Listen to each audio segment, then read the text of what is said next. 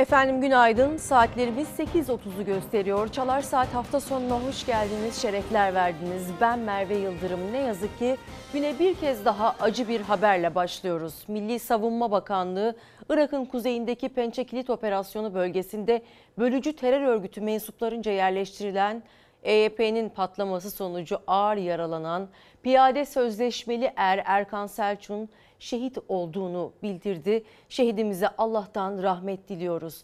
Efendim bugün etiketimiz zafere doğru. Çünkü bugün Kurtuluş Savaşı'nın en büyük muharebelerinden biri olan Şanlı Büyük Taarruz'un başladığı gün.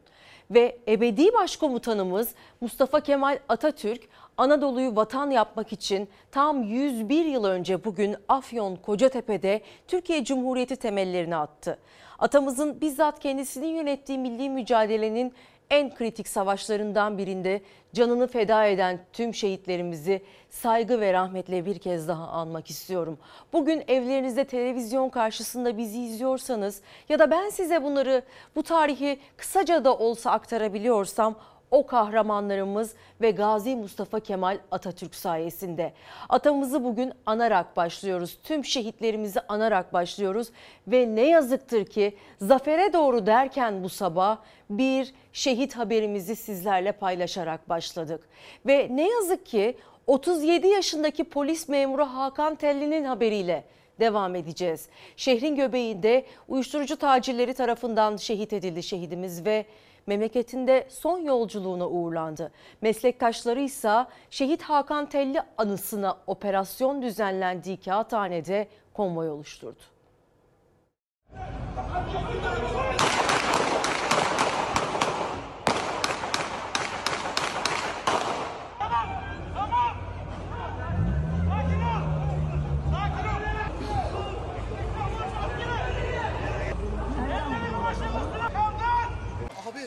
on kişinin arasında A K'lerle kaldık. Uzilerle kaldık. Ama Ahmet abi on kişinin içinde kaldı. O ne olacak? Eve girdiydi. Abi nerede ödediniz abi? Abi geldi geldi. Nerede ambulans? Çık lan! Çık! Abi hiçbir şey yok. Ahmet abi hiçbir şey yok.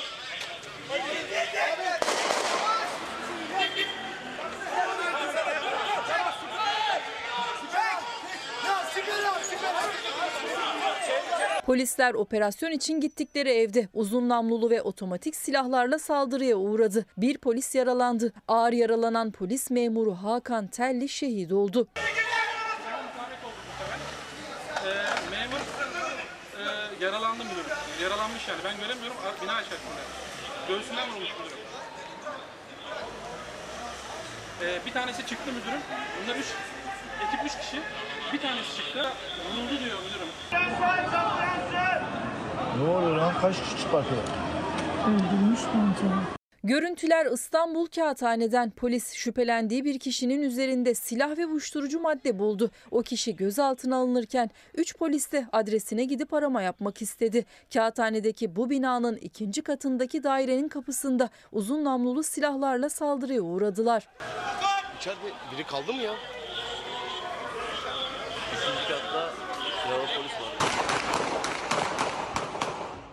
Olay yerine dakikalar içinde çok sayıda polis ve ambulans sevk edildi. Devam eden çatışmada polise tuzak kuran şüphelilerden biri ölü, diğeri ağır yaralı olarak ele geçirildi. Üç kişi ise operasyonla gözaltına alındı. Şu an bütün polisler teyakkuzda. Bir taraftan da hassas durumlu köpekler de olay yerine getirildi. Şu anda İstanbul İl Emniyet Müdürü de olay yerine geldi. Şahsiyeri yattı, bir şahsiyeri yattı. Çöp konteynerinin yanında bir kişi yere yattı. Evet. Operasyonda şehit olan otuz yedi yaşındaki polis memuru Hakan Telli geride bir eş ve iki kız çocuğu bıraktı. Şehidin cenazesi İstanbul Emniyet Müdürlüğü'nde düzenlenen törenin ardından memleketi Tokat'ta toprağa verildi. Kağıthane Devriye Ekipler Amirliği'nde görevli meslektaşları şehit Telli'nin anısına Kağıthane'de konvoy oluşturdu.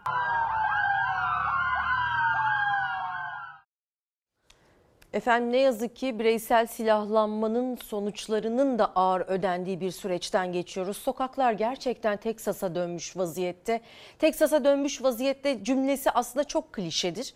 Çünkü e, silahlanma oranının en yüksek olduğu bölgelerden biri olarak değerlendirilen Teksas ne yazık ki şu son zamanlarda bizim Türkiye'mizde ve sokaklarda, caddelerde boy gösteriyor ve maalesef ki sadece birkaç saat içerisinde ruhsatsız silah sahibi olabiliyor milyonlarca vatandaş.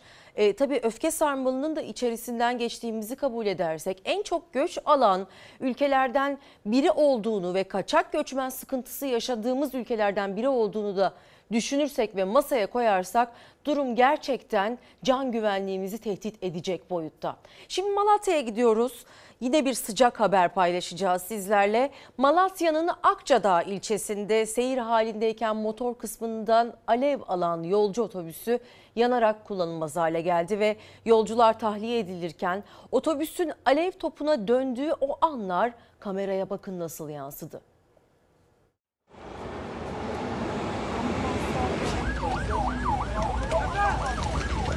Yolcu otobüsü alev topuna döndü. Yolcular ölümle burun buruna geldi. Abi uyku anındaydım. Yani e, baygınlıktaydım de kalktığımda araç yanıyordu.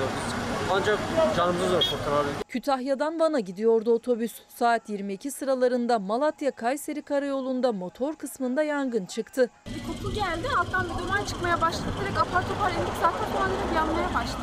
Motor kısmından yükselen alevleri fark eden şoför otobüsü yol kenarına çekti. otuz beş yolcuyu tahliye etti. Hemen sonra alevler tüm otobüsü sardı. Dışarı attığımız gibi kendimizi ama arka tarafta bir yangın çıktığını gördük. Olay yerine gelen itfaiye ekipleri yangını kısa sürede söndürdü. Yolcularsa ölümle burun buruna gelmenin şokundaydı.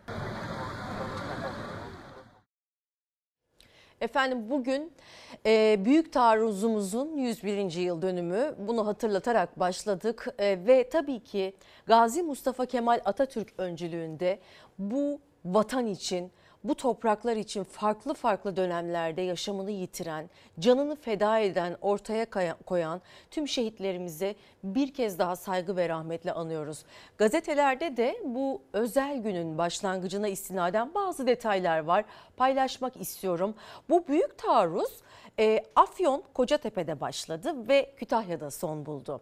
Ve sonrasında tam bağımsız Türkiye Cumhuriyeti'nin temelleri de atılmış oldu. Buna dair çokça fotoğraf karesi, çokça kahramanlık destanıyla büyüdük bizler. Bu topraklara, bu hikayelerle sahip çıkıyoruz aslında.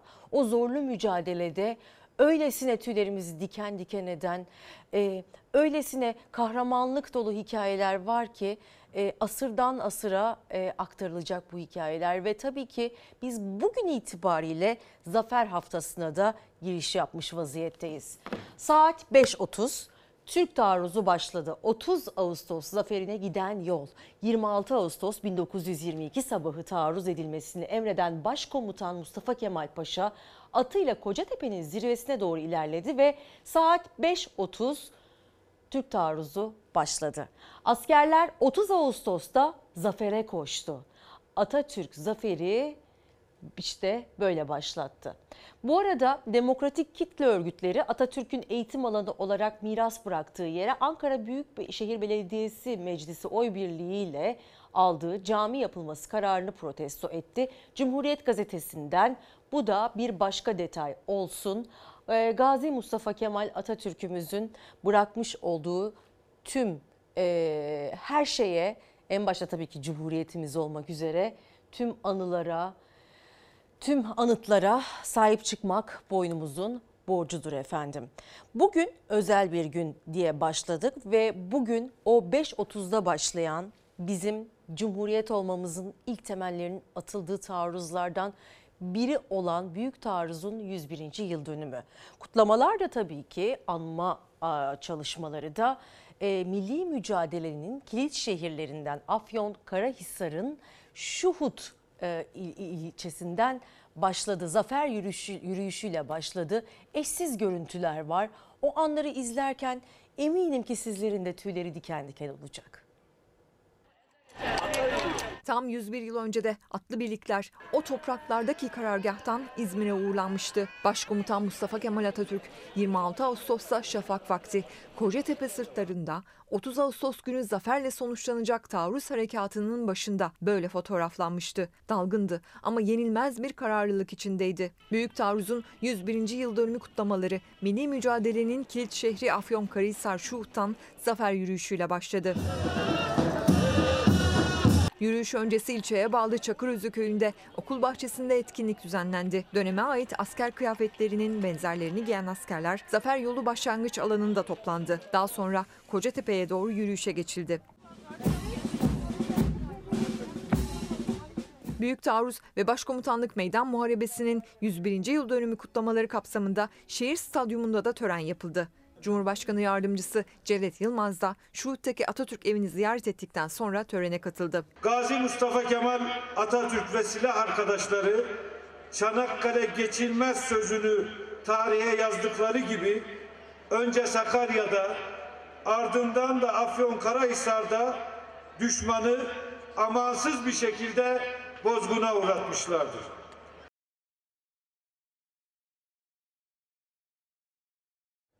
Tabii Türkiye'mizin farklı farklı noktalarında ufak ufak da olsa etkinlikler başladı. Hem bireysel anlamda hem de genel anlamda bu etkinlikleri de görüntüler geldikçe sizlerle paylaşıyor olacağız. Ama tabii ki otuz Ağustos günü burada Cumhuriyetimizin yüzüncü yılında, Büyük Taarruz'un yüz birinci yılında tabii ki tüm şehitlerimizi ve bu vatan için canını ortaya koyan tüm ee, komutanlarımızı, paşalarımızı anacağız efendim. Milliyet gazetesinden de bir detay. yirmi altı Ağustos bin dokuz yüz yirmi iki bağımsızlığa giden yolda Anadolu'nun sonsuza dek Türk yurdu olarak kalacağını tüm dünyaya gösterdiği gün olarak tarihe kazındı. Gazi Mustafa Kemal öncülüğünde bizzat e, bizim başkumandanımız, ebedi başkumandanımız e, sahada asker olarak bu büyük taarruzda büyük mücadele verdi. O eşsiz fotoğraflarıyla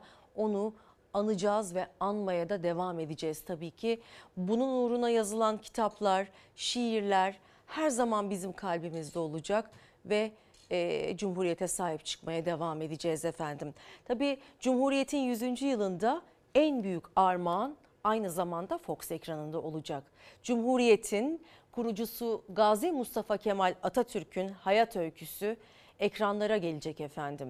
Ee, büyük bir emekle ve özveriyle hazırlanan Atatürk filmi seyircisiyle buluşmak için gün sayıyor. Üstelik sadece Türkiye'de değil tüm dünyada vizyonda olacak. Kahramanlık destanı milyonlara ulaşacak. İşte Atatürk, Aras Bulut İynemli'nin müthiş bir performansla sinemaya taşıdığı o özel film yirmi dokuz Ekim'de Fox ekranında. Mustafa Kemal Selanik altı yüz kocayı kimse benden, benim temsil ettiğimden vazgeçemez. Vatan bizim vatanımız. Hürriyette hakkımız. Bütün hedefimiz de Cumhuriyetimizin kuruluşunun yüzüncü yılında yüzüncü yıla yakışır bir film yapmaktı. Cumhuriyetin yüzüncü yılında bir ulusa özgürlüğü ve bağımsızlığı armağan eden kahramanın Gazi Mustafa Kemal Atatürk'ün hayat öyküsü ekranlarda olacak, Türkiye ile buluşacak. Merakla beklenen iddialı yapım Atatürk'ün tanıtım toplantısı yapımcı Saner Ayar ve yönetmen Mehmet Ada Öztekin'in ev sahipliğinde gerçekleşti. Filmin fragmanı büyük beğeni topladı. Okuyacın Mustafa, okuyacın. Büyük adam olacak. Kimseye kendini ezdirmeyecek. Söz ver. Söz baba. Dünyaya sıradan bir ayrıdı, sıradan biri olarak gelen Mustafa'nın tutkuları, azmi ve vicdanıyla zamanın koşullarında nasıl bir kahramana dönüştüğünü anlattık. Başarılı oyuncu Aras Bulut İynemli'nin Mustafa Kemal Atatürk'e hayat verdiği yapım Fox ekranlarında yayınlanacak. Televizyon özel yayınıyla yirmi dokuz Ekim'de Cumhuriyet'in yüzüncü yılına özel olarak izleyiciyle buluşacak. Hemen ardından iki film olarak üç Kasım'da ve beş Ocak'ta sinemalarda vizyona girecek. iki bin yirmi dört yazında bu kez her iki filmiyle Fox ekranlarında izleyicilerle buluşacak. Amacımız uluslararası ve uluslar, ulusal düzlemde bugüne kadar yapılmış en iyi Atatürk filmini yapmaktı.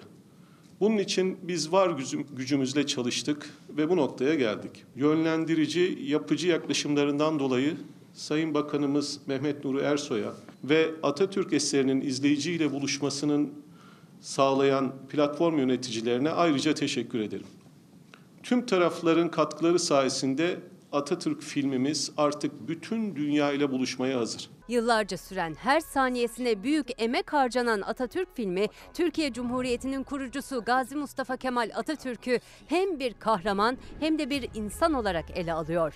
Heyecanla beklenen yapım sadece Türkiye izleyicisiyle değil, tüm dünya seyircisiyle buluşacak. İngiltere, Fransa, Almanya, Belçika, Hollanda, tüm Balkan ülkeleri, Azerbaycan, Kazakistan, tüm Orta Doğu ülkeleri, yani Suudi Arabistan ve Kuzey Afrika dahil, Birleşik Arap Emirlikleri'nin tüm ülkeleri, emirlikleri dahil yayında olacağız. Pakistan, Hindistan, Yeni Zelanda, Avustralya, Latin Amerika, Amerika Birleşik Devletleri ile Kore, Vietnam ve Endonezya ile görüşmelerimiz devam ediyor. Onlar da çok kısa bir sürede tamamlanacak ve buralarda da vizyona çıkıyor olacağız. Disney'in dijital yayın platformu Disney Plus'ta yayınlanmak üzere çekilen içerik, platformun global içerik stratejilerindeki değişiklikler nedeniyle diğer yerli içeriklerle birlikte yayın planlamasından kaldırılmıştı. Yapımcı Saner Ayar da yerli içeriklerin platformda yer almama kararının sadece Türkiye'de değil, faaliyet gösterilen diğer ülkelerde de geçerli olduğunu bir kez daha tekrarladı. Şunu net ve açık bildiğim kadarıyla söyleyebilirim. Bu e, Disney'in küresel bir strateji değişikliği ve Türkiye ile sınırlı değil. Neredeyse Amerika dışındaki bütün ilk ülkelerde aldıkları bir yerel içerik üretmeme, üretilenleri de bu dönemden itibaren kullanmama kararı. Bunun bir kendilerince bir ekonomik, bir finansal dayanağı mutlaka vardır ki onu da herhalde görürüz önümüzdeki günlerde. Ama diğer taraftan onların Radyo Televizyon Üst Kurulu'na yaptıkları bir açıklama var. O açıklama e, satıralarını okuduğunuzda bunun gerçekten dünyada aldıkları bir karar olduğunu ortaya koyuyor. O açıklamaya bakmak gerekiyor diye düşünüyorum. Tırnak içinde Ermeni diasporasının e, tepkilerine gelince ben açıkçası etkilerini etkilerini çok abarttığımızı düşünüyorum ve bizler onlara galiba hak etmedikleri bir gücü atfediyoruz. O nedenle sadece o kadar attıkları tweet kadar ciddiye alacağım. Seyirciyle buluşan ilk sahneleriyle bile büyük beğeni toplayan Atatürk filmi hem yurt içinde hem yurt dışında geniş kitlelerle buluşmak için gün sayıyor. Biz bir yetimi kahraman yapan ateşi anlattık. Sizin hangi öyküyü yazacağınızı merakla bekliyorum. Çok teşekkürler. Heyecanla bekliyoruz Atatürk filmini. Efendim Malazgirt Zaferi'nin dokuz yüz elli ikinci yıl dönümü etkinlikleri için Bitlis Ahlat'a giden Cumhurbaşkanı Erdoğan, UNESCO Dünya Kültür Mirası geçici listesindeki dünyanın en büyük Türk İslam mezarlığı olma özelliği taşıyan Selçuklu, Selçuklu Meydan Mezarlığı'na ziyarette bulundu ve Erdoğan kentte kutlamalar için toplanan halka da seslendi, seçim mesajı verdi. Bugün Ahlat'tayız. Yarın inşallah Malazgirt'te olacağız. otuz Ağustos'u Ankara'da kutlayacağız. Ardından seksen beş milyon olarak yirmi dokuz Ekim'de Cumhuriyetimizin yüzüncü yılına ulaşmanın sevincini yaşayacağız. Geçmişten ders çıkartarak, ibret alarak daha müreffeh, daha güçlü bir geleceğe yürüyeceğiz. Tarihimizde çok önemli bir kilometre taşını ifade eden bu seneyi en güzel şekilde değerlendirmenin gayretindeyiz. Şimdi hep beraber otuz bir Mart'a hazırlanıyor muyuz? otuz bir Mart'ta başta İstanbul, Ankara olmak üzere buraları şu anda maalesef adeta çöp, çukur, çamura çeviren zihniyetten geri alıyor muyuz? Efendim etiketimiz Zafer'e doğru. Merve Yıldırım T V, Twitter ve Instagram'dan Zafer'e doğru etiketiyle Büyük Taarruz'un başlamış olduğu bu tarihi birlikte anabiliriz. Duygu ve düşüncelerinizi bizimle paylaşabilirsiniz. Şimdi Kocaeli'ne gidiyoruz. Kocaeli'nin Gebze ilçesinde bir taş ocağının içinde bulunan asfalt eritme tankında patlama meydana geldi ve patlamada iki kişi yaralandı. Taş ocağından gece yarısı yükseldi alevler. Asfalt eritme tankı patladı. İki kişi yaralandı.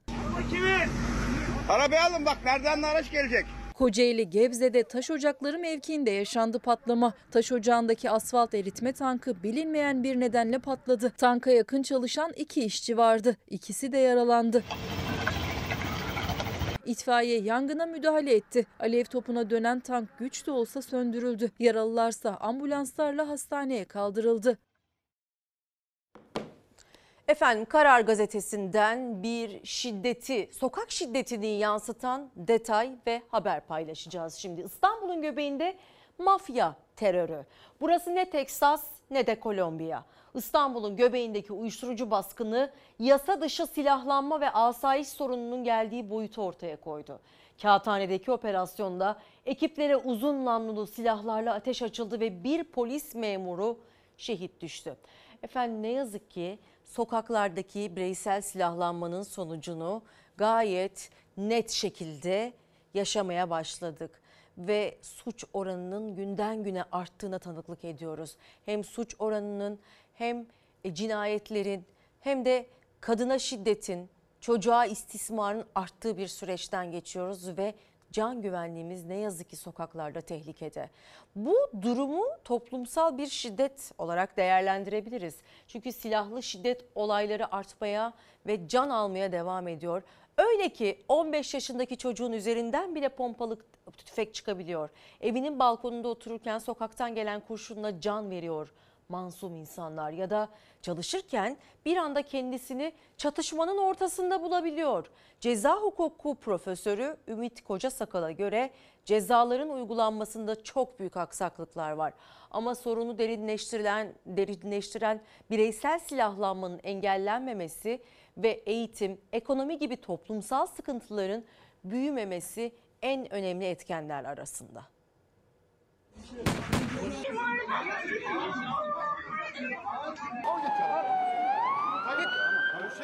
Denizli'de akraba iki grup arasında çıkan çatışmada markette çalışan genç kadın Merve Acar hayatını kaybetti. İstanbul'da çocukların sokak ortasındaki kavgasında bir çocuğun üzerinden pompalı tüfek çıktı. İzmir'de evinin balkonunda oturan yaşlı adam yine sokaktaki kavga sırasında ateşlenen mermiyle canından oldu. Silahlı şiddet olayları her geçen yıl daha da artıyor. Ceza hukuku profesörü Ümit Kocasakal'a göre suç oranındaki artışta cezaların uygulanmasındaki aksaklıklar önemli rol oynuyor. Ancak asıl sorun ekonomik, siyasi ve toplumsal. Suçu belirli şartlar hazırlar, birileri de işler. Mesela gelir dağılımı bozuksa mala karşı suçlar işlenir. Eğitim sisteminden akıl ve bilimi e, sürgüne gönderip hurafelere, e, e, tarikat ve cemaatlere teslim ederseniz eğitimi, geleceğiniz nokta budur.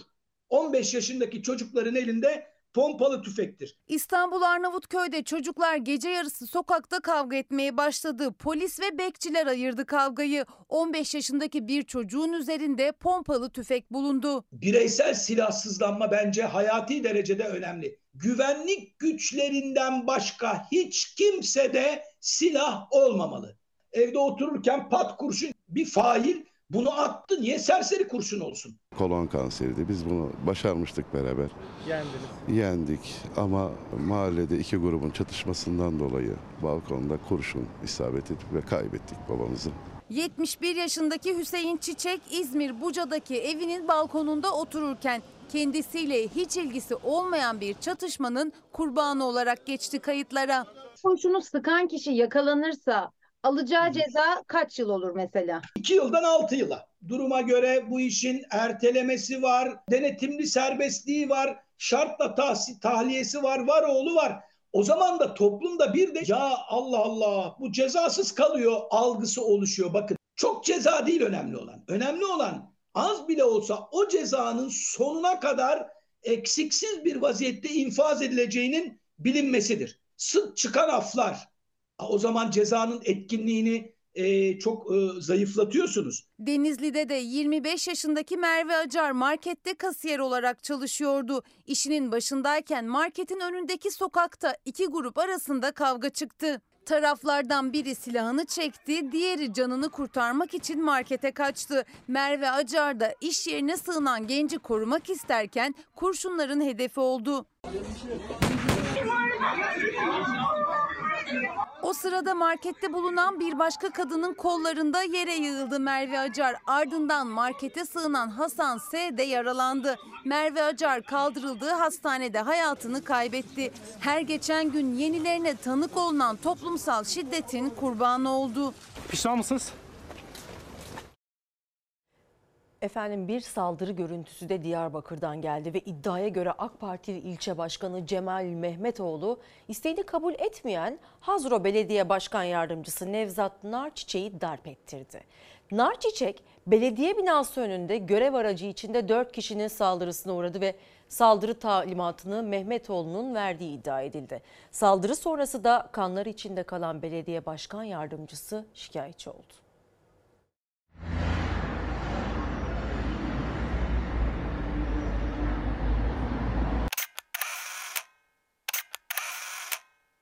Diyarbakır Hazro Belediye Başkan Yardımcısı Nevzat Narçiçek iddiaya göre AK Parti Hazro İlçe Başkanı Cemal Mehmetoğlu'nun talimatıyla görev aracında saldırıya uğradı. AK Partili ilçe başkanının kardeşleri ve akrabaları tarafından öldüresiye dövüldü. Kanlar içinde kalan belediye başkan yardımcısı canını zor kurtardı.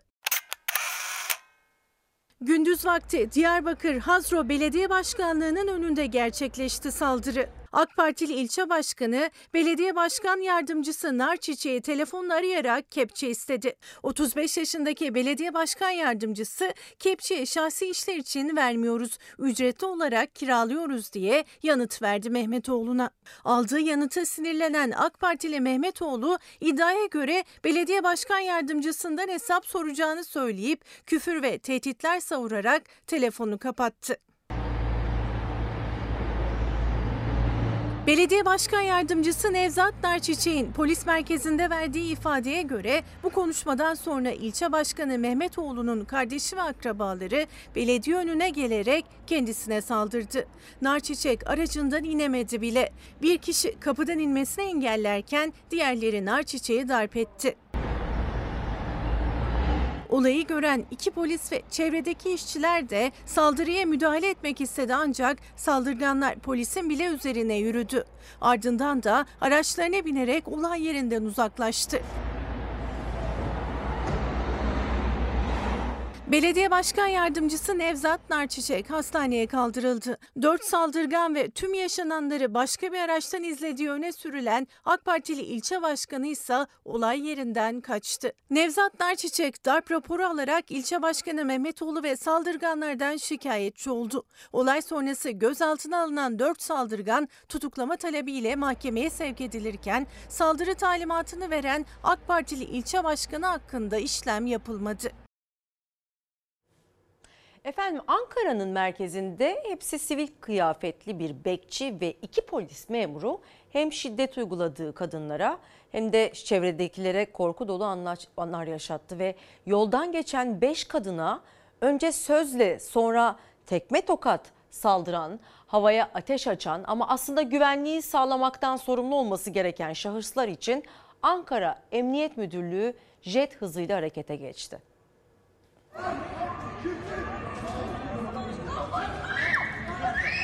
Bunlar kim lan? Polis polis.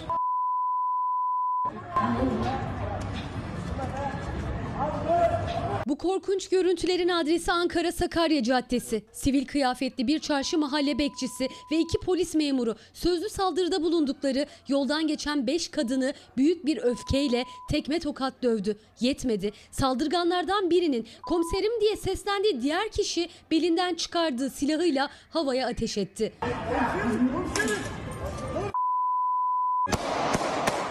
İddialara göre bir eğlence mekanı çıkışında yaşandı ve yaşatıldı bu şiddet. Yoldan geçen beş kadın neye uğradığını şaşırdı. Tekme tokatlı saldırının olduğu, silahın ateşlendiği o anda sivil kıyafetli polis ve bekçi olduğu ortaya çıkan üç kişi tarafından darp edildi. Hatta öylesine gözleri dönmüştü ki şahısların kadınlardan biri kafasına ciddi bir darbe de aldı.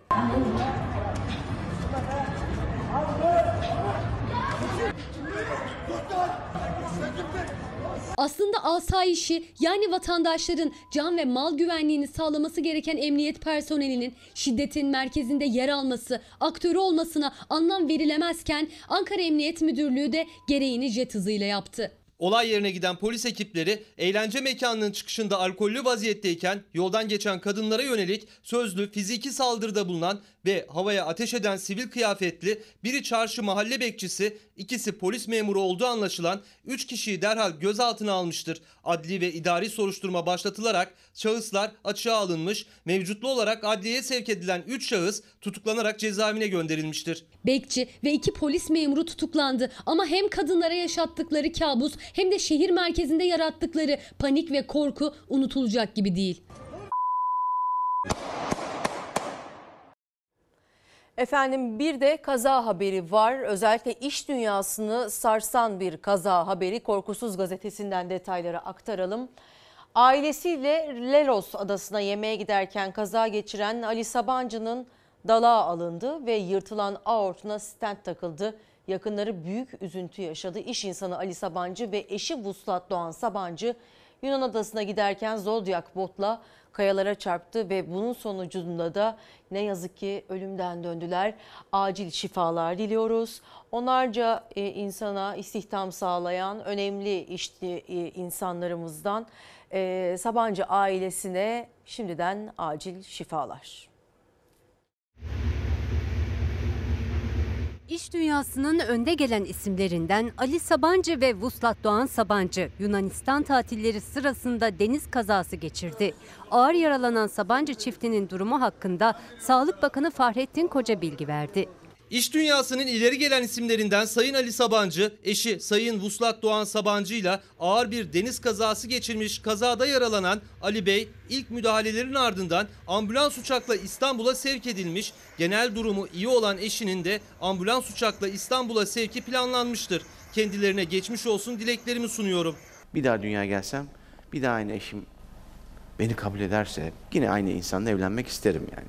Vuslat Doğan Sabancı ve Ali Sabancı Yunanistan'ın Leros adası açıklarında yatlarındaydı. Akşam yemeği için Zodyak botla yatlarından ayrıldılar. Süratle ilerlerken kayalıklara çarptılar.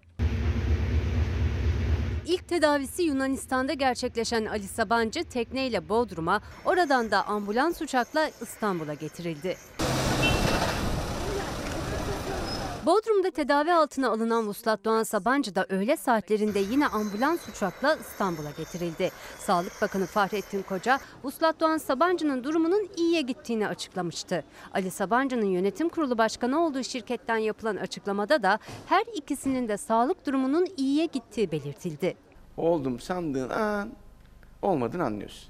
Yunanistan sahil güvenliği yetkilileri ise kazayla ilgili yazılı açıklama yaptı. Yapılan açıklamada kayalıklara çarpan botun içinde altı kişi olduğu, ikisinin ağır, birinin ise hafif yaralandığı, teknedeki diğer üç kişinin ise ayakta yapılan tedavilerinin ardından taburcu edildiği belirtildi. Efendim kuraklık e, sıkıntısıyla karşı karşıya tüm dünya da olduğu gibi biz de mücadele ediyoruz. Tabii sık sık da e, özellikle su sıkıntısıyla ilgili olan duyuruları yapıyor İSKİ, e, belediyeler. Çünkü özellikle İstanbul'da çok ciddi anlamda büyük bir sıkı, su sıkıntısı yaşamamız an meselesi. yüzde otuz bire geriledi barajlarımızdaki doluluk oranı ve e, bu oran yükselmezse eğer... her an susuz kalabiliriz. Tabii ki kendi kendimize de tasarruflarımıza dikkat edeceğiz. İSKİ'nin bazı uyarıları var. Onu sizlerle paylaşacağım ama bir de Türkiye genelindeki hava durumuna bakalım istiyoruz. Karadeniz, Marmara, Ege, İç Anadolu, Akdeniz, Doğu Anadolu bölgesi ve Güneydoğu Anadolu bölgesi görüyorsunuz. Doğu Anadolu ve Güneydoğu bölgesindeki sıcaklıkların yükseldiğini söylememiz mümkün. Yükseleceğini söylememiz mümkün. Marmara bölgesinde kısmen biraz daha serinleyecek hava ve Ege bölgesinde de yer yer sıcaklıklar söz konusu.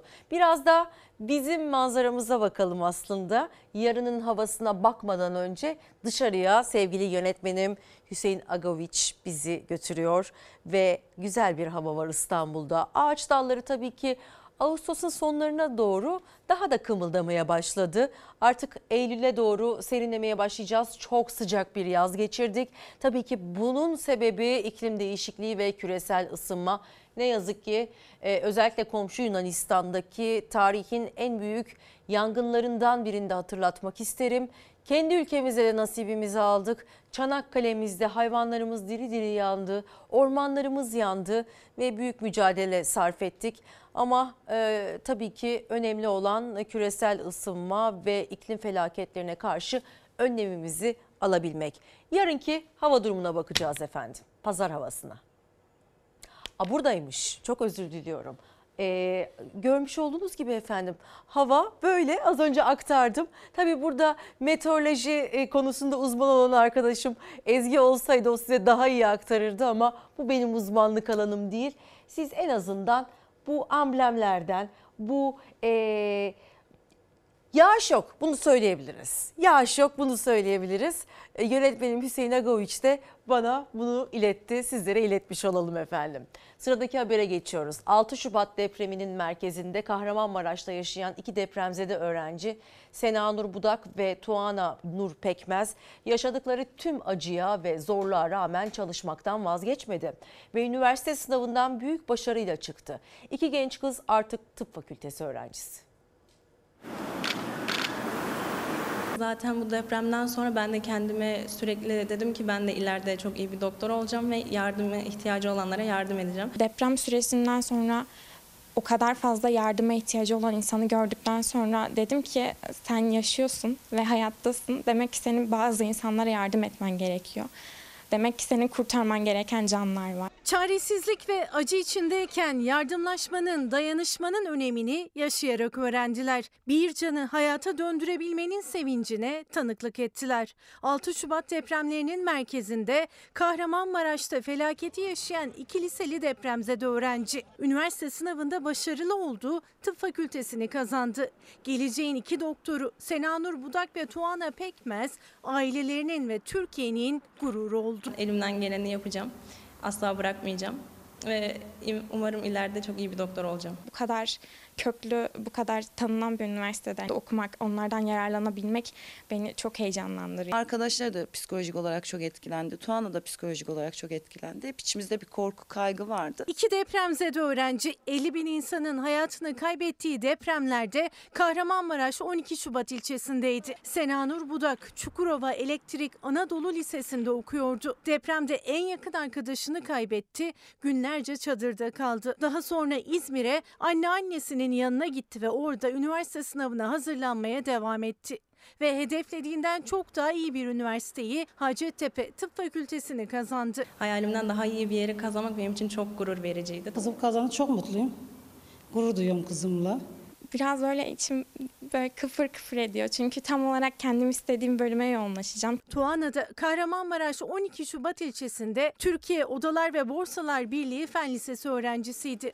Depremde üç akrabasını kaybetti. O da günlerce çadırda kaldı. Sınava hazırlanabilmek için Mersin'e akrabasının yanına gitti. Annesi deprem riski nedeniyle İstanbul'u istemese de onun hayalinde hep İstanbul Çapa Tıp Fakültesi vardı ve kazandı. Depremden büyük bir korku yaşadığım için açıkçası Ankara olsun diye çok dua etmiştim. Umarım her şey çok güzel olur. Geride ayağa kalkmak için çabalayan, şehirlerini bırakan geleceğin doktoru iki depremzede öğrenci beyaz önlük giyerek hastalara şifa dağıtacakları günü bekliyor. İşte çalıştıktan sonra bütün öğrencilerimize ve bütün gençlerimize de örnek olacak e, hikaye bunlar.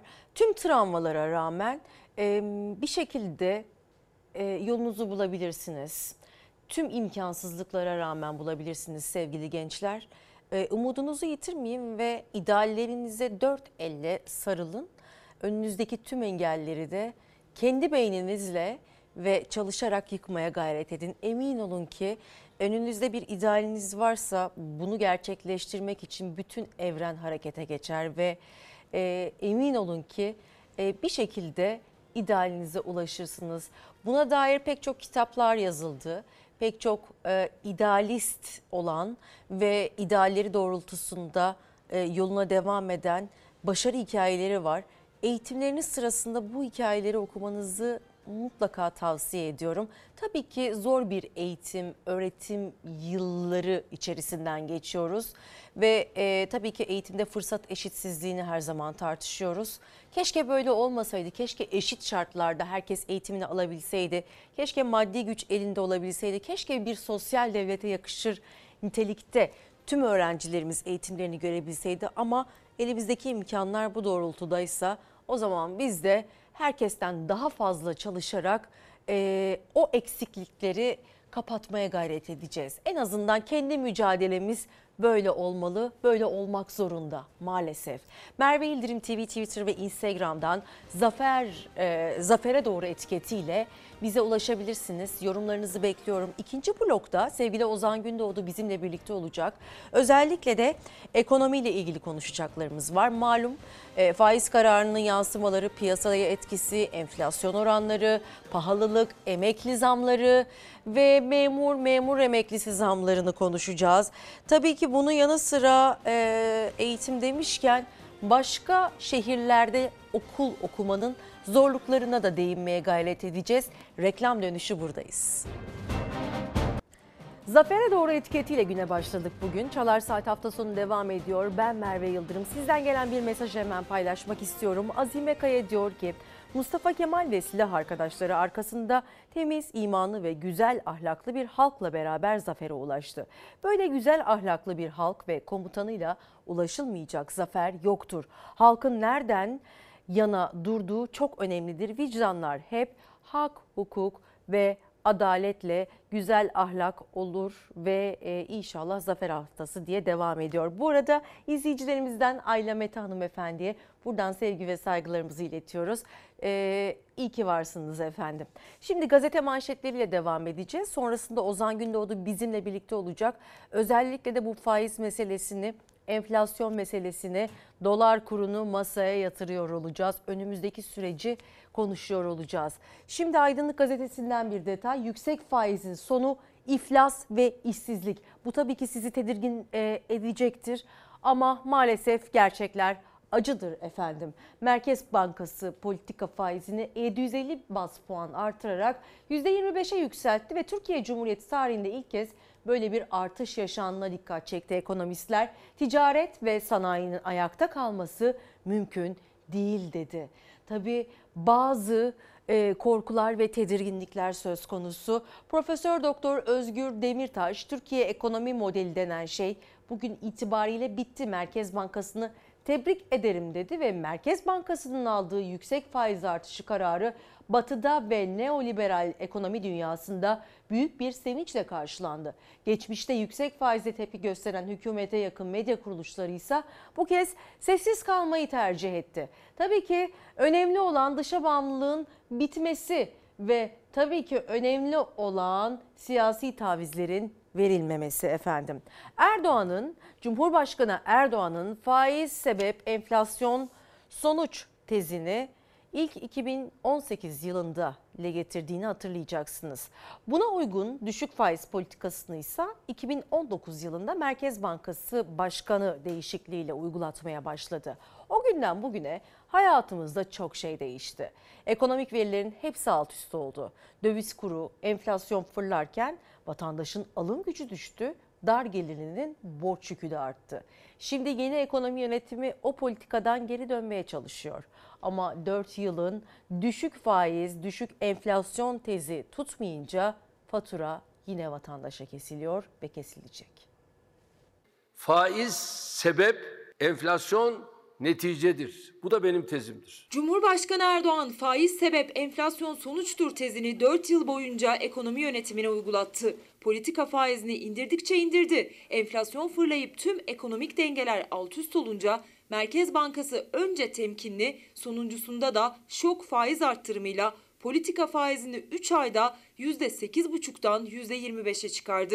Yani ekonomi politikalarında Erdoğan'ın tezi öncesine dönüldü. Kararlıyız. Fiyat istikrarı en büyük önceliğimiz. Faiz takıntısıyla hem kur hem enflasyon patladı. Peki Erdoğan'ın faiz sebep enflasyon tezini uygulamadan önce ekonomik veriler nasıldı? iki bin on dokuz yılında enflasyon yüzde on bir virgül seksen dört ile tek hanelere yakınken düşük faiz politikasıyla yüzde seksen beşi gördü. Bugün ise TÜİK'in resmi verileriyle yüzde kırk yedi virgül seksen üç, yıl sonunda altmış civarı bekleniyor. iki bin on dokuz yılında beş lira doksan beş kuruş olan dolar kuru yirmi altı liranın üzerine çıktı. Çeyrek altınsa iki bin on dokuzda dört yüz kırk bir liraydı. Bugün iki bin altı yüz on lira. Önceki Merkez Bankası'nı görevden aldık. Çünkü laf dinlemiyordu. Faiz oranlarını düşüreceğiz. Erdoğan'ın baskısıyla politika faizi aşağı çekilirken artan döviz kuru ve enflasyonun altında kalansa sabit gelirli oldu. iki bin on dokuz yılında Türk İş'in dört kişilik bir aile için hesapladığı açlık sınırı iki bin yüz altmış iki, yoksulluk sınırı ise yedi bin kırk beş liraydı. iki bin yirmi üç yılı Temmuz ayındaysa açlık sınırı on bir bin altı yüz elli sekiz, yoksulluk sınırı da otuz yedi bin dokuz yüz yetmiş dört lira. Akıllara zarar bir ekonomi politikasıydı. Cumhurbaşkanı Erdoğan da bugün bir zaman makinesi olup geriye dönme şansı olsa bence bu ekonomi politikasını uygulamaz. Bu kardeşiniz bu görevde olduğu sürece faiz her geçen ay inmeye devam edecektir. Politika faizi indi, banka faizleri fırladı. Alım gücü her geçen gün düşen sabit gelirli geçinebilmek için yüksek faizle bankalara borçlandı. iki bin on dokuz yılında tüketicilerin kredi ve kredi kartı borcu beş yüz seksen milyar liraydı. iki bin yirmi üç Ağustos ayında tüketicilerin bankalara borcu iki trilyon iki yüz seksen dört milyara çıktı. Türkiye'nin ekonomisinin sorumlusu benim, ben. Büyük Selçuklu'nun büyük veziri Nizamülmülk, idarecinin bir hatası bir millete mal olabilir diyor. Vatandaşın bütçesi gibi devletin de bütçesinin dengesi bozuldu. Ek bütçeler çıkarılmaya başlandı ama o da vatandaşa fatura edildi. iki bin on dokuz yılında ek bütçeye ihtiyaç duyulmazken vatandaştan toplanan K D V ve Ö T V toplamı üç yüz yirmi yedi milyar liraydı. Bugün sadece yedi ayda bir trilyondan fazla K D V ve Ö T V toplandı. Şimdi siz vergi artışlarını bu kadar yüksek seviyede tutup sonra enflasyon niye düşmüyor diyemezsiniz. Milletin yüz yirmi sekiz milyar dolarını yakmışlardı. Bu defa yedi yüz on yedi milyar lira kur korumalı mevduat sahiplerine ödenen para, faiz. Düşük faiz politikası ve yükselen döviz kuruyla hayatımıza iki bin yirmi bir yılı Aralık ayında girdi kur korumalı mevduat sistemi. O günden bugüne seksen beş milyona yükü yedi yüz milyar lirayı aştı. Fatura bu kadar ağır olunca şimdi yeni ekonomi yönetimi hem kur korumalı mevduattan çıkmaya çalışıyor hem de faiz artırıyor. Olan da yine alım gücü düşen sabit gelirli oluyor. Yüksek vergi ve banka faizleriyle vatandaş mücadele ediyor. Efendim, faiz inadını tartışırken sevgili Ozan Gündoğdu burada bize bütün bu politikaların nereye gittiğini aktaracak. Nasılsın Ozan? İyi, iyi Merve, sen nasılsın? İyi olmaya çalışıyoruz tabii ki. Bugün ayrıca tabii e, e, zafer zafere doğru etiketiyle güne başladık. Büyük taarruzumuzun başı, çok özel bir gün ve çok özel bir haftaya giriyoruz. otuz Ağustos'umuzu kutlayacağız tabii ki ama keşke daha güzel bir ekonomiyle kutlayabilseydik. Evet, evet maalesef. Evet. Yani bir yola girildi belli ki. Yani artık kararlı bir yola girildi. Mehmet Şimşek de bunu sosyal medya hesabında ifade etti. Fakat bu yol sadece tek bir faiz artışıyla bitecek iş değil. Zaten sadece faiz artışlarıyla da olacak iş değil. Bir uzun bir yola girilmiş oldu. İlk defa ama bu anlamda olumlu bir şey, olumlu bir hava yaratılıyor. Nedir o? Evet, bir yola girildi. Daha en azından önce bağımsızız biz diyor belki de Merkez Bankası. En azından hayır, şu zamana kadar enflasyonu düşürmeye dönük herhangi bir önlem almamıştı. Yani Merkez Bankası'nın açıkladığı o faiz kararından sonra açıkladığı metinlere gazeteciler artık bakmıyordu bile. Evet. Gerçekten yani açıp da bakmaya tenezzül etmiyorduk. İlk defa heyecan yaratan, ya evet gerçekten acaba ekonomiyi ya da enflasyonu çözüme kavuşturacak bir metin çıkacak mı, bir karar çıkacak mı diye beklerken gerçekten sürpriz bir karar çıktı, bir yola girildi. Bu yol uzun, meşakkatli bir yol. Bakalım sonunda ne olacak? Şimdi sonundaki endişelerden en önemlisi Aydınlık Gazetesi'nin bugün manşetinde var, iflas ve işsizlik. Evet. Ee, tabii ki dolar kuru dengelenirken acaba enflasyon karşısında iflaslar ve işsizlik ne olacak, bunu merak ediyoruz. Çünkü dev dev firmalar eleman çıkarmaya devam ediyor. Evet, şimdi enflasyon dönemlerinin şöyle bir özelliği var. Bizim son bir yılda yaşadığımız da oydu. Özellikle KOBİ'ler, organize sanayi bölgelerinde üretim yapan böyle yüz elli iki yüz kişilik bir şey düşün, fabrika düşün. Bu fabrika malı ürettikten sonra satış tedirginliği yaşamıyordu. Neden? Çünkü satmasam bile stoğa koyarım, zaten stokta durduğu yerde değerleniyor. O yüzden enflasyon dönemlerinde üretebildiğiniz kadar üretiyorsunuz. Hal böyle olunca ne oluyor? İşsizlik olmuyor, ücretler bir nebze yukarı çıkıyor. Evet, enflasyon oluyor, fiyatlar sürekli artıyor ama işsizlik olmuyor. Şimdi enflasyon beklentisini durdurduğunuz zaman o söz konusu satamadığım ürünü de üretirim diyen fabrika hayır diyor. Satamazsam üretmem ben. Satamazsam üretmem ne demek? O zaman ben bu üretimi fazladan, enflasyonun neden olduğu üretimi yapan işçileri maalesef işten çıkarırım diyor. Bu noktada ekonomistler zaten şu önlemi tartışıyorlar. Şimdi sen para politikasında faizi arttırdın. Tamam, bu zaten enflasyonu çözmek için dünyada geçer akçe olan model. Bunun yanında ama bütçede, yani maliye politikasında mümkün olduğunca istihdamı destekleyen, sadece istihdamı değil ortaya çıkacak yoksulluğu, ortaya çıkacak işsizliği besleyecek olan bir adımlar atman lazım. Genişleyici bir politika uygulayabilmen lazım. Ama Mehmet Şimşek o noktada son derece sert. Hem para politikasında hem maliye politikasında sıkılaştırıcı diyor. Yani maliye politikasında da mali disiplin diyor. Mali disiplini de nereden karşılıyor? İşte zaten o noktada bence eleştirilmesi gereken hikaye orası. Vergiyi topladığı kesimler e, geniş halk kesimleri. Evet. Şimdi hem işsiz kalan geniş halk kesimleri olacak. Bu politika şüphesiz ki işsizliği arttıracak. Aydınlığın manşeti doğru o anlamda. Ama aynı anda bir de vergi yüküyle karşı karşıya bırakıyor. Halbuki maliye politikasının bu zamana kadar bize öğrettiği farklı farklı vergi türleri var. Bu farklı vergi türleriyle mali disiplin ya da bütçe dengesi parası olandan karşılanabilir. Hı hı. Maalesef bunu e, denemediler. Yani aslında e, gelenek değişmedi de diyebilir miyiz o zaman? E, tabii, gelenek Çünkü değişmez. Dar gelirliden ve e, sabit gelirliden alınan vergiler arttı. E, hı hı. Daha fazla geliri olanlar adına bir çalışma başlamadı. Evet. Yani aslında bu Türkiye geleneği. Maalesef. Bundan, Türkiye'nin vergi sistemi olarak da değerlendirilebilir belki. Bundan üç sene önce değerli konut vergisi çıkarılmıştı. Mesela o konut vergisi çıkarıldığı zaman ben de e, şey yapmıştım, olumlu, olumludur bu dedim. Yani değerli konut vergisi, memleketin buna benzer vergilere ihtiyacı var. Evet. K D V'yi, Ö T V'yi mümkün olduğunca azaltıp parası olandan vergi alacağımız bir sistem yaratmamız lazım. Maalesef değerli konut vergisi çıktı ama toplanmıyor. Yani toplamda toplam vergi hasılatının on binde biri kadar para toplanmış. Neydi o değerli konut vergisi? Malı mülkü belli bir tutarın üzerine çıkan kişiler, konut mal mülkü belli bir tutarın üzerine çıkan kişiler bu vergiden mükellef olacaklardı.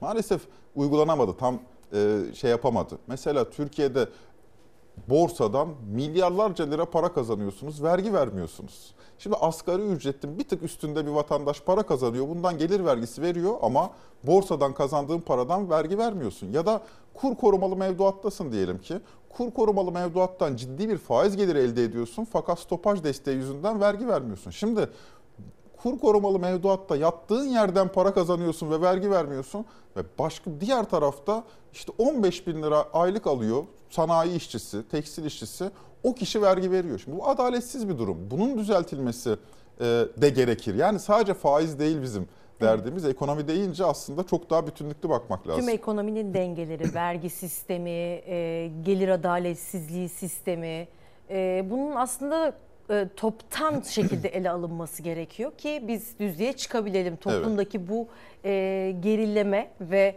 e, toplumdaki e, dar gelirlilik meselesinin gidebilmesi için, geriye dönebilmesi için. Tabii bir de bu faiz sebep enflasyon sonuç e, tezi Sayın Cumhurbaşkanı Erdoğan'ın e, aynı zamanda siyasi yansımaları da birlikte getiren bir tez. Tez tutmadığı gibi bedeli de ağır olduğu görüşünde muhalefet ve bunun siyasi faturası olmayacak mı sorusu gündemde. Yani madem ki bu kadar denendi ve olmadı, bu ağır bedelin sonuçlarını kim ödeyecek? Bunun sorumlusu kim diye soruyor aslında muhalefet partileri. on dokuza bakıldığında kiralar on kat arttı. Enflasyon yüzde üç yüz üç yüz dört yüz arttı. Merkez Bankası'nın içi boşaldı. yüz yirmi sekiz milyar dolar kaybettik. Gittik bir de swap diye Körfez ülkelerinden borçlandık. Şimdi yani kaybetmediğimiz ne oldu? İnsaf ya. Yazık. Ekonomiyi hiç bilmeyen ama kendisini ekonomist zanneden birisinin bir tezi yüzünden beş yılımız heba oldu. İktidar hesap vermeden oturmaya devam edecek. Yiyip için sofrayı toplamayı bu millete yükleyemezsiniz. Erdoğan'ın ben ekonomistim diyerek dört beş yıldır uygulattığı faizler düşerse enflasyon da düşer tezinin maliyetini peş peşe sıralarken muhalefet tepkili. Vicdan sorgulamasına çağıran da var. Bunun siyasi bedeli olmayacak mı diye soran da. Nas ortada olduğuna göre ee, sana bana ne oluyor? Sayın Erdoğan, iki yıl önce Nas diyerek, Çin modeli diyerek yeni bir ekonomi modeline geçtiğimizi ilan ettiniz. Millete bu yaptıklarınızdan sonra vicdanınız rahat mı? Orta hallerin bütün malı mülkü gitti. Fakirden zengine bir gelir transferi yapıldı. Bir soygundur bu. Faiz sebep, enflasyon sonuçtur dediğiniz zaman eğer siz ideolojiye uydurursanız bilimi, kendi egonuza uydurursanız bilimi sonuçta ceremesini millet çeker. Sorun varsa çözecek olan Cumhur İttifakı olarak biziz. seksen beş milyonu faiz deneyinizin kobayı yaptınız. NASA pas dediniz, dönüp dolaşıp çok daha yüksek faizle razı oldunuz. Sorunun sebebi olanlar, çözümün adresi hiç olamaz. Erdoğan faiz sebep enflasyon sonuç tezini artık hiç dillendirmiyor. Seçimlerden sonra ekonomi yönetimini de değiştirdi.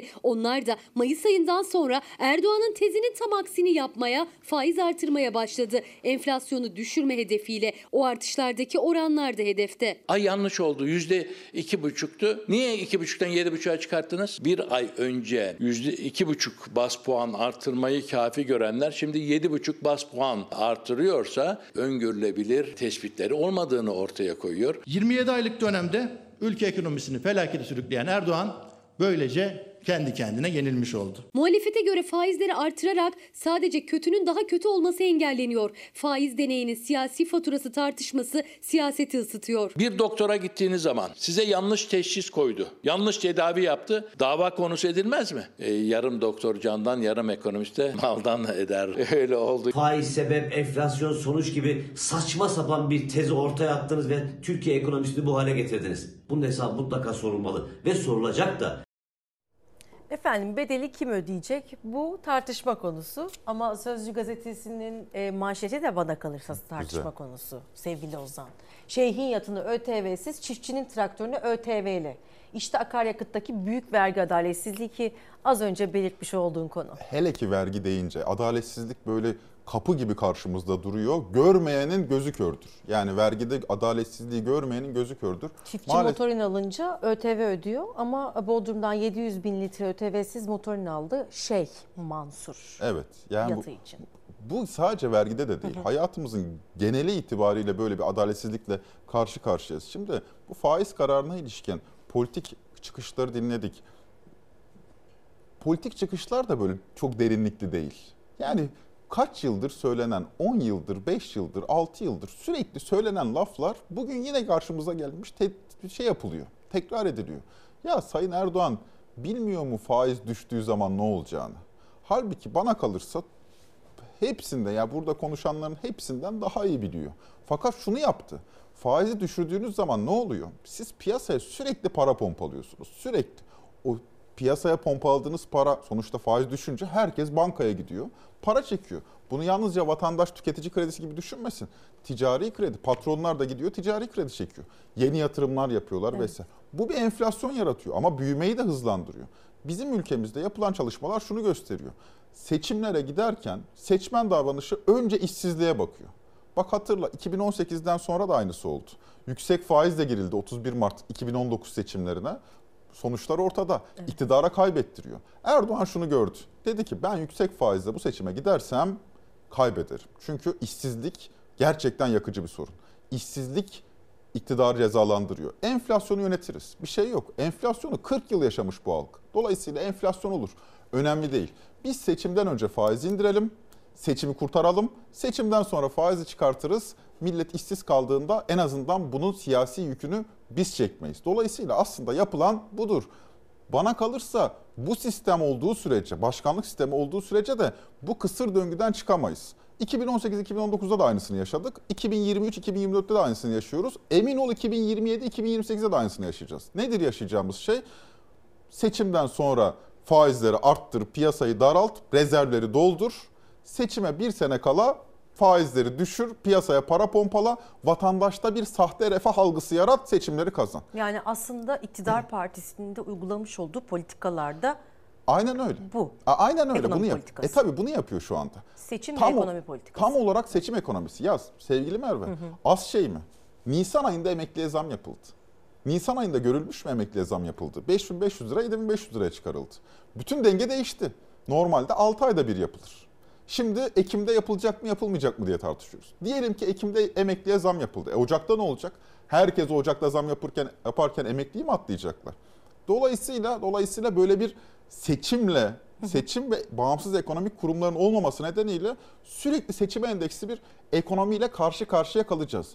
Bu noktada bu noktada Erdoğancıların Erdoğan'ı ne kadar sevdiklerini biliyorum, farkındayım. Artık şey bir ilişki bu. Ee, sevgi anlaşmak değildir. Neden siz de sevilir tabii. Ya. Öyle ee, bir ilişki. Ki ben onu seviyorum e, şarkısı aslında AK Parti'nin seçim tabii. gecesi e, seçmiş olduğu şarkıydı. Gerçekten de çok doğru çok bir şarkıydı. Tabii. Ben onu seviyorum diyor AK Parti seçmeni. Bu, ne olursa olsun. Nedensiz de olabilir. Nedensiz sevilir. De olabilir. Ama evet. Şunu görmemiz lazım. Yani biz vatandaşız, biz halkız, şunu görmemiz lazım. Sayın Erdoğan ölene kadar hı hı. iktidarda kalabilir. Hiç fark etmez ama sistem böyle olduğu sürece Erdoğan'dan sonraki Cumhurbaşkanı da benzer yetkilere sahip olduğu sürece bu hep böyle gidecek. Seçimden önce faizi indir, rezervleri piyasaya pompala, enflasyon olur ama millet işsiz kalmaz. En azından cebinde parası olur, seçimden sonra rezervleri doldur. E böyle böyle biz memlekette yol yürüyemeyiz ki. Dolayısıyla o kurumların bağımsız hale getirilmesi gerekiyor. Örnek veriyorum. Ya Mayıs ayında doğalgaz bedava dağıtıldı sevgili Merve. Şu anda düşünüyorsun şu andaki ortamda ya bu rasyonel bir adım mı? Evet. Bedava doğalgaz dağıttık. Ocak ayında da dağıtılırsa ha, güzel bak. Bir hareket. Ha, ama Mayıs ayında zaten doğalgaz kullanılmaz. Evet. Kara kışta yapılsa güzel. Şimdi buna benzer işler, buna benzer işler bizde bir şeyi gösteriyor. İktidar o kadar tek merkezde toplanmış hı hı. ki Erdoğan'dan bahsetmiyorum. Cumhurbaşkanlığı sisteminden. Tabii. Tek merkezde toplanmış ki o to o merkez iktidarı bırakmamak adına memleketteki bütün kurumlar üzerinde vesayet sahibi ve seçimlere doğru giderken o kurumları kendi siyasi menfaati için kullanabiliyor. Bunu Erdoğan kullandı. Bunu bir sonraki Cumhurbaşkanımız da kullanır. Ondan sonraki de kullanır. Çünkü bu yetkisi var. Yasa dışı bir şey yapmıyor. İsterse emekliye maaş verir, isterse doğalgazı bedava dağıtır, isterse faizi düşürür, isterse bütçede devasa açıklar yaratır. Nasıl olsa seçimden sonra toparlarız der. Hı hı. O yüzden bu sistem bana kalırsa yani Cumhurbaşkanlığı hükümet sistemi bana kalırsa Tayyip Erdoğan için dikilmiş bir gömlek. Ondan sonra bu sistemle idare edilmeyeceğimizi ben düşünüyorum. Yoksa zaten e, uzun vadeli düşünebilecek kapasitemiz kalmadı devlet olarak. Evet. E, bu da Türk tipi başkanlık sisteminin e, sonuçları evet. Ve e, iki bin on sekiz referandum sonrasında hayatımıza giren değişikliklerin sonuçları aslında. Evet, evet. Bir de B D D K konut verilerinde düzenlemeye gitti. Düzenlemeyle ikinci konutu alacak olanlara verilecek kredi tutarı yüzde yetmiş beş düşürülüyor. İyi bir adım. E, iyi bir adım ama e, tabii kredilere zorlaşma, e, kredilere ulaşma konusunda da büyük sıkıntılar var sevgili Ozan. Şimdi hı hı. bir de faiz kararıyla birlikte kredi kartı faizleri, kredi faizleri daha da yükselecek. Yeni Merkez Bankası Başkanı Hafize Gaye Erkan göreve geldikten sonra politika faizi üçüncü kez yükseltildi ve en son yirmi beş ila ile rekor kırdı. Her yükselişin ardından dar gelirlinin maaşının yetmediği yerde tek çare gördüğü kredi kartı faizlerinde de yükseliş oluyor. Ve yeni faiz oranları bir Eylül'den sonra geçerli olacak. bir Eylül'den sonra bizi nasıl bir hayat bekliyor efendim? Dönüşte sevgili Ozan Gündoğdu'yla konuşacağız. Bak bir, iki, üç tane, dört tane bende kredi kartı var. Yetmiyor ki, dönemiyoruz. Hangi durumda kullanıyoruz?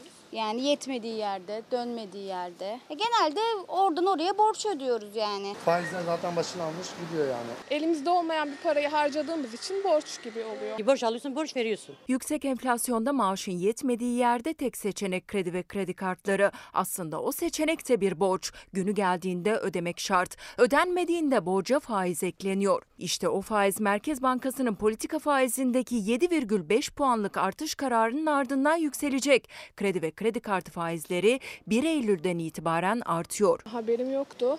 Şu an üzüldüm gerçekten. Okul ve alışverişi e, maaştan mı yapılacak, kredi kartından mı? Büyük bir ihtimalle kredi kartından yapılacak. Her zamanki gibi. Çocuk şimdi okula, okula gidecek. Yani onun şeyin masrafını bile karşılayamıyorsun. Niçin kullanıyorsunuz kredi kartı? Genellikle benzin ve market alışverişleri. Nakit avans çekiyorum. Yakıt olsun, ev alışverişi olsun.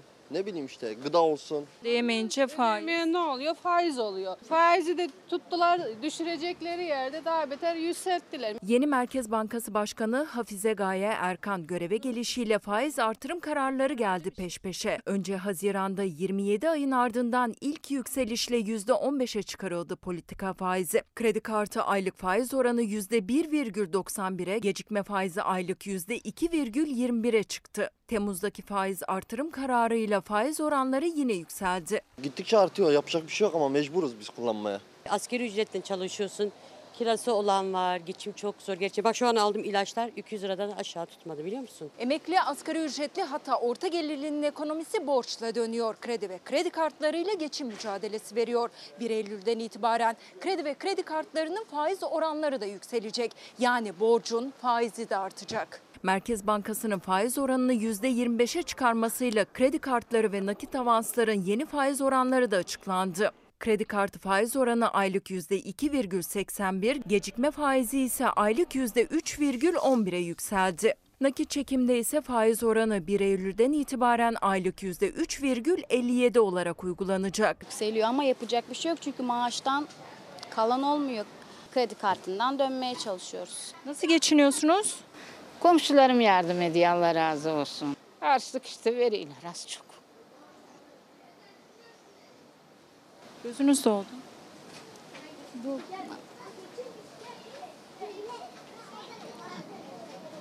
Zor mu? Zor tabii. Zor olan nedir? Başkasının eline bakmak mı? Tabii ailen oldu mu, bir gelinin oldu mu çıkarırsın cüzdanından harcarsın. Bir dokun bin ah işit maalesef. Türkiye'de boğazı düğümlenmiş işte bu teyzemiz gibi milyonlarca vatandaş var. Ve bir Eylül'den sonra ne olacağını bilmiyoruz sevgili Ozan. Bilmiyoruz. Geçenlerde Binali Yıldırım'ın söylediği şey çok doğruydu. Gerçekten bu kadar, ya ben Binali Yıldırım'ı uzun süredir tanıyorum, takip ediyorum. En fazla bu kadar doğru laf edilebilir. Dedi ki enflasyon dedi sadece sabit ücretlilere dedi zarar veriyor. Geri kalanlar, geri kalanların hali yerinde. Doğrudur ama bizde sabit ücretlinin sayısı yüzde yetmiş'tir, oranı yüzde yetmiş'tir. Halkımızın geneli sabit ücretlidir. Deminki hanımefendi mesela, gözleri dolan hanımefendi sabit gelirlidir. Şimdi evet. Geliriniz sabitken enflasyonla sürekli mücadele etmek hayatınızın tam orta yerine kocaman bir stres yani yüzde otuzu dışında toplumun yüzde yetmişi sabit gelirli olduğuna evet. Göre ortalama ücret asgari ücret olduğuna göre evet Binali Yıldırım haklı. Haklı. O yüzde yetmiş sabit gelirli ama yüzde yetmiş ile daraltmamak gerekir. Geri kalan yüzde otuz kazanıyor demeyelim. Bu yüzde yetmiş'in yanına bir de yüzde on beş'lik bu yüzde yetmiş'in müşterisi olduğu esnaflar var. Yani vatandaş da esnaf da bu işten dertli. Neden? Çünkü e, müşterisinde para yoksa eğer esnaf ne yapsın? O yüzden bu enflasyon döneminde hızla zenginleşen ve o kadar hızlı zenginleşen bir küçük bir zümre oluştu. Evet. Bir küçük zümre oluştu. O zümreden vergi alınması icap ederdi. Biz seçimden önce de hatırlarsın benden söylemesinde çok konuştuk. Tabii. Bak bu evet. Seçimden sonra faizleri arttıracaklar belli. Vergiyi arttıracaklar, bu delik büyüyor, bu seçim ekonomisidir. Bu deliği ama en azından halkın sırtına yıkılmasın. Maalesef öyle yapılmıyor. Neden? Seçim yok çünkü. Evet maalesef bu zamlarda sağlığa zarar. Aynı zamanda tabii sağlık hizmetlerinde yüzde yüz, yüzde elli, yüzde yüz elli arasında da zamlar yapıldı. Özel hastanelere gidenler daha fazla ödeyecekler. Özel hastanelerde bayram edecek. E, eğitimdeki özelleştirmeyi de konuşuyoruz. Evet. E, yurtlar pahalı, sağlık pahalı. İlaç pahalı. E şimdi burada sosyal devleti artık konuşmayalım sevgili Ozan değil mi? O noktada sosyal devlet diye demeyelim sadece. Ne diyelim? Cumhuriyet bize bunu armağan etti. Yani sosyal devlet deyince biz bunu Cumhuriyet'le beraber öğrendik. Bizde Cumhuriyet eşittir sosyal devlettir. Çünkü Cumhuriyet bize şunu gösterdi. Herkes eşit yurttaştır kardeşim. Yani demin izlediğimiz teyze de eşit yurttaştır. En büyük zengin de eşit yurttaştır. Bunların asgari şartlarda belli haklara sahip olması gerekir. Asgari şartlarda eşitlenmesi gerekir. Bize Cumhuriyet fikrinin armağanı buydu. Biz evet. bu fikirden uzaklaşınca, Cumhuriyet fikrinden uzaklaşınca dönüyoruz, böyle bir eşitsiz düzen yaratıyoruz. Yani iş sadece sosyal devletin tasfiyesi değil, aynı zamanda Cumhuriyet'in de tasfiyesi. Cumhuriyet bize bunu armağan etmişti. Cumhuriyeti yok ettiğimiz zaman bir... E, Cumhuriyetin önemini kavrayamadığımız zaman, dengesini. dengesini kavrayamadığımız zaman ne oluyor? İşte zengin özel okula gider, zengin özel hastaneye gider, zengin paralı askerlik yapar, zengin farklı yoldan geçer, paralı yoldan geçer, zengin e, depreme dayanıklı konutta oturur, de, zengin güvenlikli evlerde oturur. Geri kalan halk kesimleri, ki o da memleketin genelidir, yüzde doksanıdır, doksan beşidir. Onlar ise bunların tümünden uzak yaşarlar. Onlara düşen nedir? Onlara düşen de şükretmektir. Evet. İşte düzenin en azından bu piramidi de yönetmenin, bu kadar eşitsiz bir düzeni yönetmenin de sırrı orada. Ne yapıyor? Bütün geniş kesimlere şükredin kardeşim. Aksi halde siz de dinden çıkarsınız. Ama diyor. Burada siyasal İslam'ın da getirdiklerini biz gözlemliyoruz. Evet. E, siyasal İslam'ın beraberinde gelen e, öteki dünyada mutlu olacaksınız söylemini bir kez e, daha tabii. aslında ispatlandığına tanıklık ediyoruz. Çok, çok derin konular. Benden evet, söylemesi evet sabah konuları sabah, bunlar. Aynen ya. sabah sabah sıkmayalım sevgili izleyicilerimizi. Şimdi biz pazar günleri biliyorsunuz sevgili Ozan Gündoğdu, Meliha Okur, Türkiye'nin en çok izlenen haber programlarından birini e, yapmaya çalıştığımız için bu konular bizim konularımız. Derin konular. Yeni sezonda da tabii ki sizlerin karşısında olacağız. Daha derinlikli işleyeceğiz bu konuları, bu sohbetleri. Ama bugün biraz daha yüzeysel değerlendirdik. Sevgili Ozan Gündoğdu eşsiz analizleriyle sevgili e, meslektaşım ve ekip arkadaşım çok teşekkür ediyorum. Sağ ol Merve. Şimdi bir e, şarkıyla veda edelim. Tamam. E, sevgili Taylan Özgür Ölmez'in Güler Duman'la yaptığı Ne Kadar düetini dinliyoruz şimdi. Kulaklarımızın pası siler, silinirken sizlere veda ediyoruz efendim. Yarın sabah tabii ki tekrar birlikteyiz. Görüşmek ümidiyle.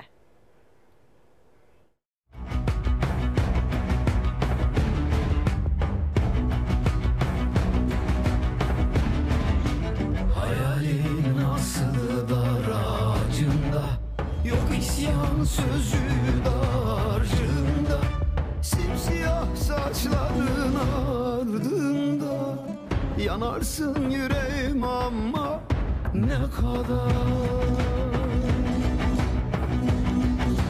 Kul oldun dünyaya hiç içine, gölgeler ışıkla nasıl geçine, dağları deviren derdi içine, atarsın yüreğim ama ne kadar.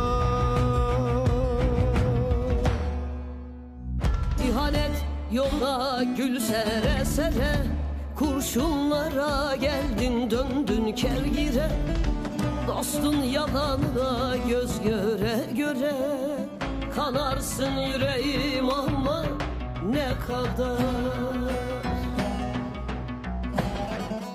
Dost için bıkmadın aptal olmaktan, kurtulamaz oldun hain tuzaktan, sana değen taşlar sanma uzaktan, susarsın yüreğim ama ne kadar.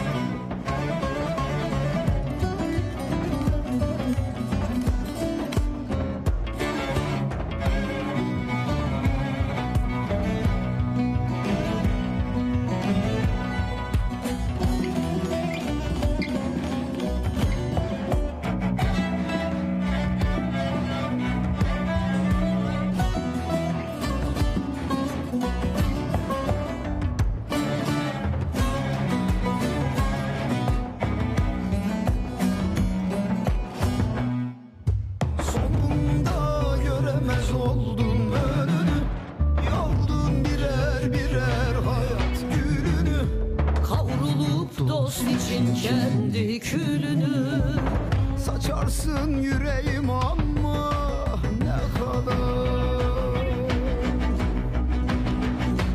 bir şeyler kopunca ta derinlerden hayat sabun gibi kayar elinden aynalarda bile kendi kendinden kaçarsın yüreğim ama ne kadar sorulanlar pranga cevap kelepçe. Her gün can çekiştin öldün her gece.